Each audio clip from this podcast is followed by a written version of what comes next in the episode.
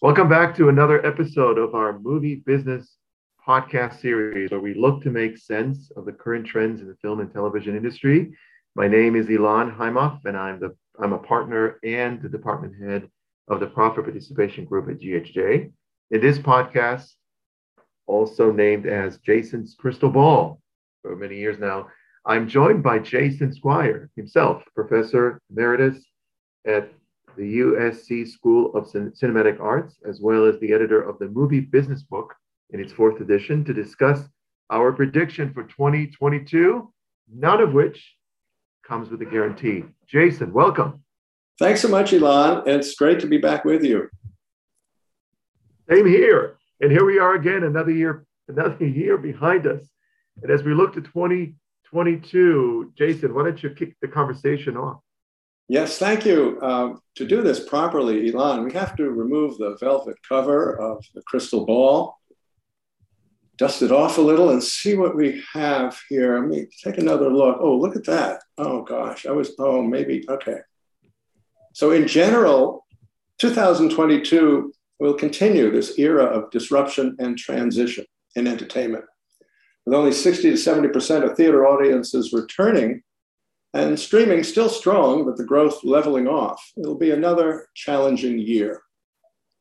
So let's divide it into categories uh, management, production, distribution, exhibition, and streaming.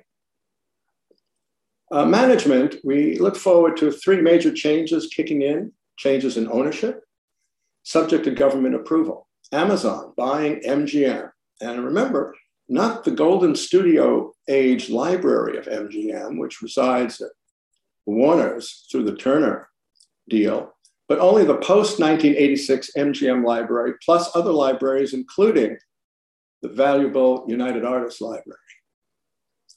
The Warner Brothers Discovery merger will be finalized by the middle of next year, moving AT&T out of the movie business for good reason, in my opinion. And CAA bought ICM Partners, further consolidating the talent agency business. Yeah, I, I, and I think that uh, all of these mergers you're referring to are subject to regulatory approvals. I think uh, likely will be approved, as you say, in the coming year. But I think that we need to keep an eye out for more consolidations and changes by competitors of all those entities that you mentioned, because they may react uh, to these uh, changes by making their own moves, perhaps additional potential consolidations, maybe not at the biggest uh, company and studio level, but perhaps smaller studios uh, that we may see more activity. Yeah, that's right. So, who's your leading candidate to be acquired next year? I, I think that as opposed to my prediction, I think that if you if you watch the chatter, there is conversations around Lionsgate and perhaps even AMC networks. Yes. So there are a couple of other uh, management issues to deal with. The redesign of the release schedule, the backlog of inventory that occurred during the COVID almost two years now should end by middle of 2022 with uh, the theatrical window settling at about 45 days of exclusive theatrical before any streaming owning studio allows the movie to go to streaming. Uh, management will continue to redesign the supply chain, uh, for example, where it's safest to shoot using COVID protocols. And in general, another headline is there are more sound stages under construction around the world. It's really a construction boom uh, in order to feed the insatiable appetite of streamers. Um, also, now that the Scarlett Johansson settlement has been set, um, this will um, lead to a slew of similar suits, uh, it seems to me, from major talent uh, through uh, the next few years. Now, if we assume no more major upheavals from any new variant, and that's always the, the big question mark in this trying time, global box office should return to 2019 levels, pre COVID levels, in 2023. That's the hopeful prediction.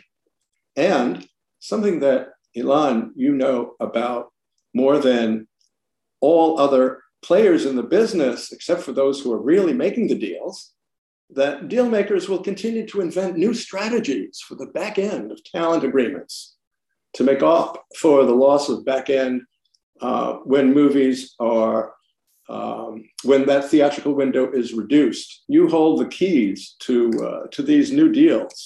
Yeah, I, I, would say I would be more of an observer as changes occur to to the various deals. But I think you're right. I think that as change occurs in the industry, the deals themselves are are going to change, and it's how how revenue is shared, how costs are shared between partners, between uh, the producer versus the talent, uh, between studios and streaming services, between streaming services and production companies.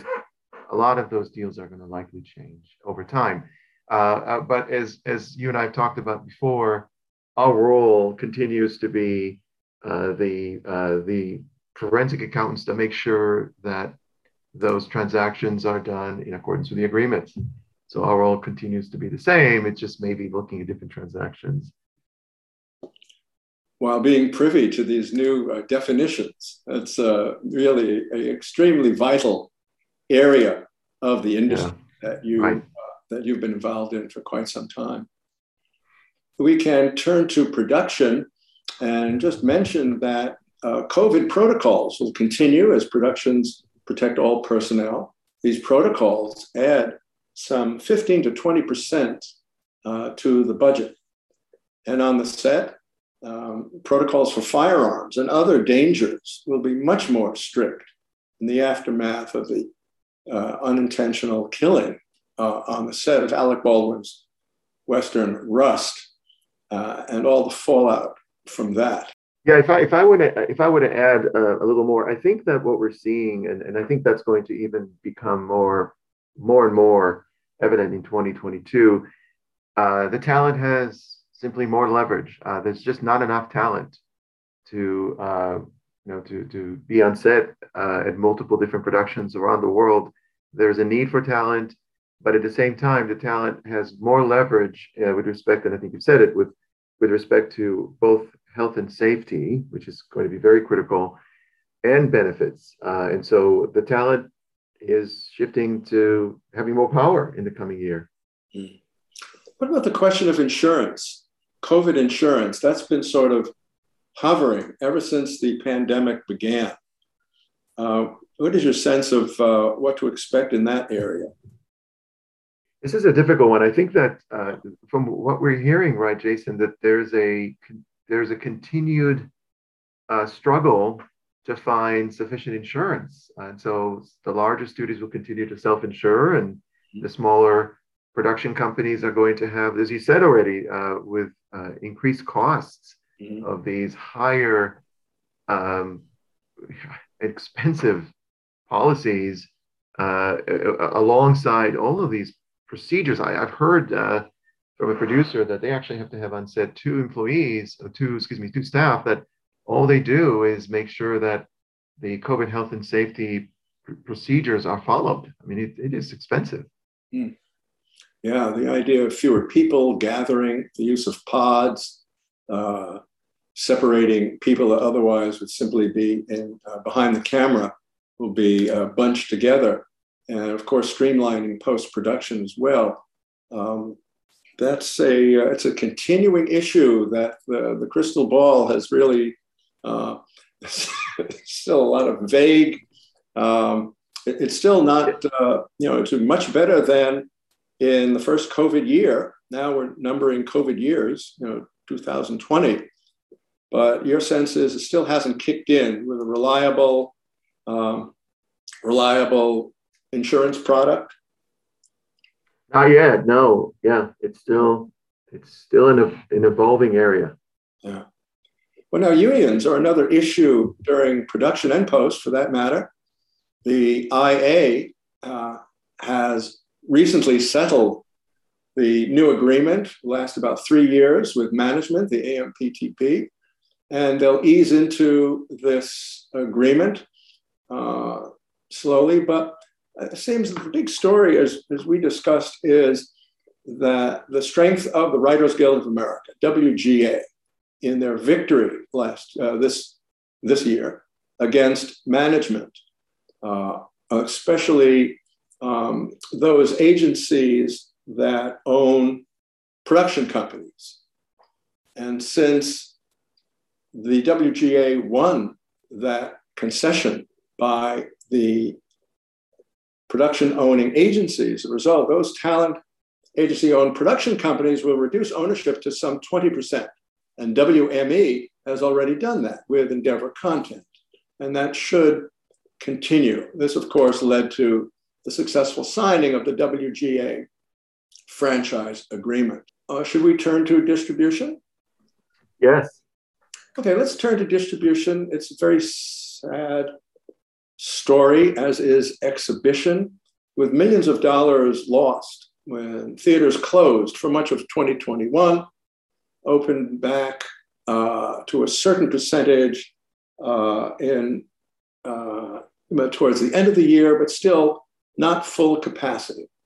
And again, I think it'll take another year or, or more for, and this is the optimist in me, this presumes no more serious COVID issues and, and variants uh, to be reestablish the box office levels that the pre-COVID levels in uh, 2023. Uh, now, distribution also has shifted away from their release experiments in 2021, notably Warner Brothers releasing day and date all their product. Uh, distributors will be deciding on a picture by picture basis among three release patterns theatrical only, streaming only, and day and date theatrical and streaming, uh, which will become more rare and rare, uh, it seems. And the theatrical window will shorten to 45 days on average before a title going to streaming for those streaming owned uh, distribution companies. Yeah, and I think that uh, to me, if I were just to go a little deeper into the uh, the, the, exhibition, the theatrical side, I think that um, the it's it's going to be uh, it's going to take us. I think you've already said that earlier in, in our podcast. It's going to take us some time before we get back to the pre-COVID levels, but I see that we're likely get to 90% of the pre-pandemic box office in 2020 in 22 and however the mixture of the titles again uh, that are being exhibited in the theaters are likely going to be the tentpole titles more of uh, and less of the independent films so we're going to see a you know a, shift that's going to be toward the, the large titles that are uh, with wide release around the world and less and less of the independent films, which will probably go with the other path that you've already mentioned, such as uh, streaming. Yes, and of course, just to mention in distribution, the whole question of China continues to be a big issue uh, with the government in China choosing which of the 34 overseas movies will be released and when they will be released keeping their long holiday periods for local language movies only, and uh, still will not allow recent Marvel movies to be released in China. So we can turn to exhibition, which is um, really a, uh, a very serious uh, part of our discussion because exhibition, it seems, will continue to suffer the most, as it has, by losing so many millions of dollars with theater closing for much of 2021. Uh, and of course, uh, um, much of 2020 as well. As mentioned, they started reopening in the middle of this year, 2021, and are now approaching um, uh, full capacity. But there are many older viewers and moviegoers who used to be a very reliable part of the, uh, the general pool um, who are resisting going to theaters, They're still not going out to theaters. We'll see what happens with the holiday movies. So sadly, many small theaters have not survived the pandemic. And after the streaming habit took hold, uh, customers are uh, of any age are not in a rush back to theaters, except as you have said, to make sure they see the tentpole movies and those with Oscar buzz, uh, many art house movies that had been scheduled for theaters during this period will continue to pivot to streaming. To, to, Jason, to add to that, I think the, the one other thing that we have to get used to is uh, do do we need to realize that it's going to be in the theaters a fairly short time, and if you want to go see the movie, you uh, better get tickets because within a couple of weeks or two to three weeks, in some cases maybe as long as a month or a month and a half, uh, the, the, the movie will simply move on to the next uh, theatrical window, uh, you know, which which likely will be in streaming. Uh, so the, the this shorter and shorter window makes it really challenging both for the studios and the theaters as well as the consumers uh, to plan for, to market, and obviously to ensure that they they make a profit. Yes, and uh, as we both bear in mind that the decision for a distributor to shift a, uh, a picture that had been developed as a theatrical release, if that picture is slotted for streaming only, the distributor saves millions of dollars in advertising costs. So that's another function that is sort of out there in, in management thinking. So let's talk about streaming, the big elephant in the room. The streaming will continue to grow according to the crystal ball, but more slowly than earlier in the pandemic. Uh, streamers and customers will continue to benefit from the at home viewing habits that grew out of the pandemic. This is uh, really historic and uh, really was an upheaval of the movie business, which I think ultimately will be good both for customers and for talent.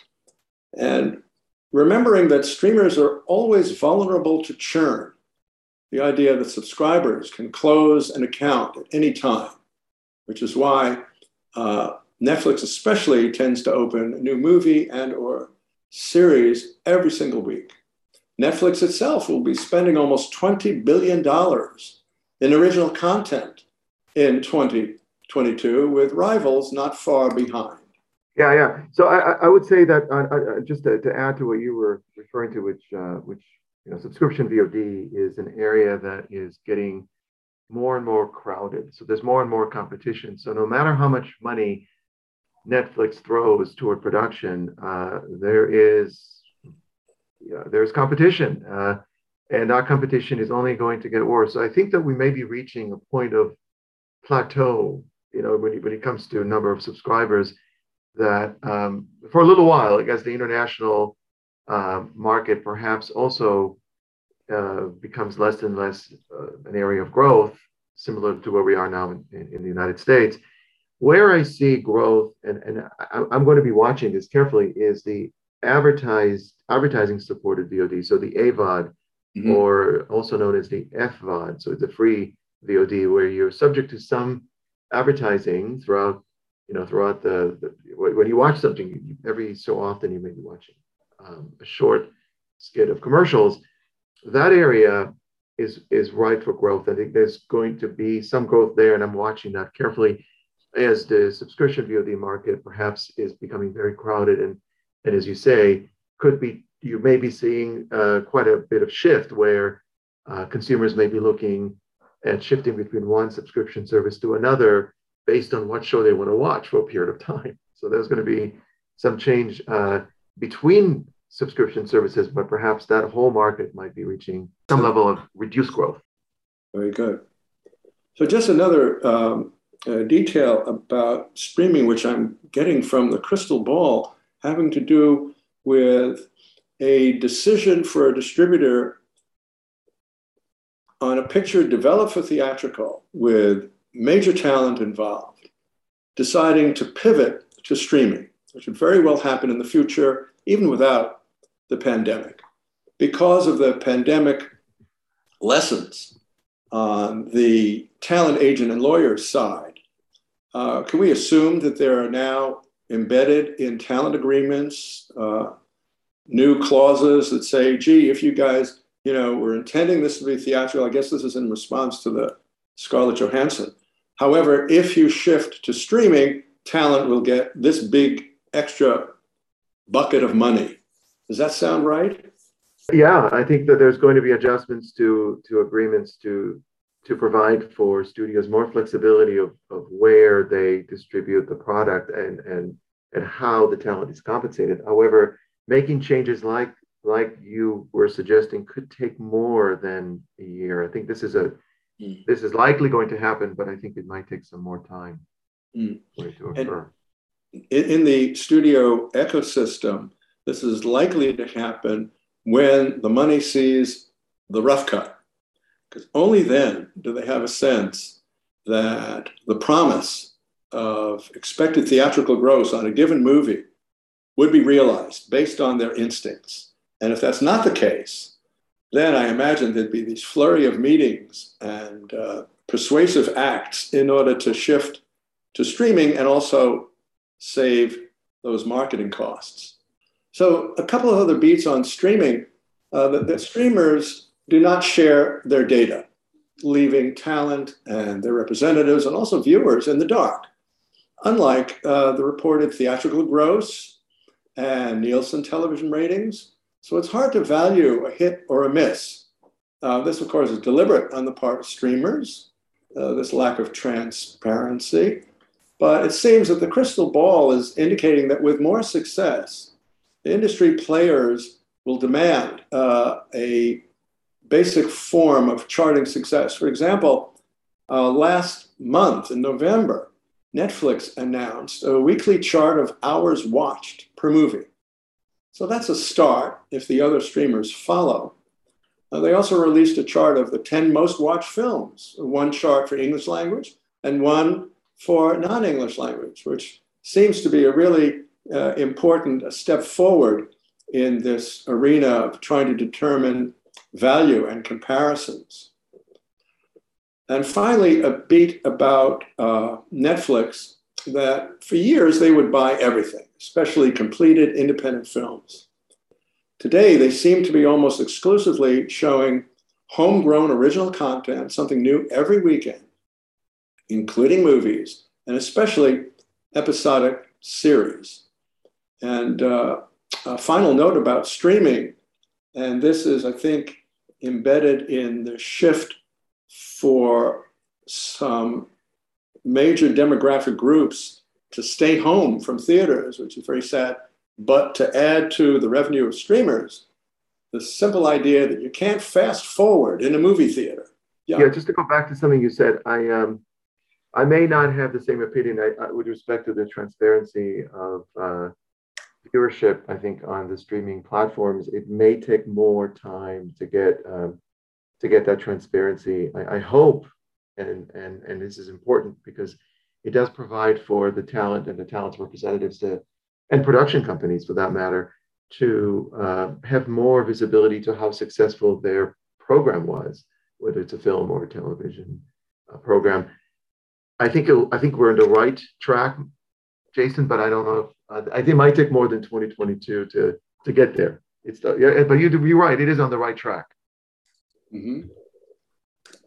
Uh, very good. Now I have one uh, uh parting shot, kind of uh, in general uh, prediction, if I may.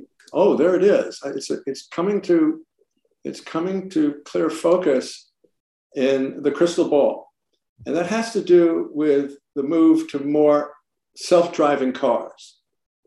And the idea that the push to self driving cars, which will grow and grow and grow uh, around the world, in self driving cars, windows can act as screens. So that's a totally new way of distributing content.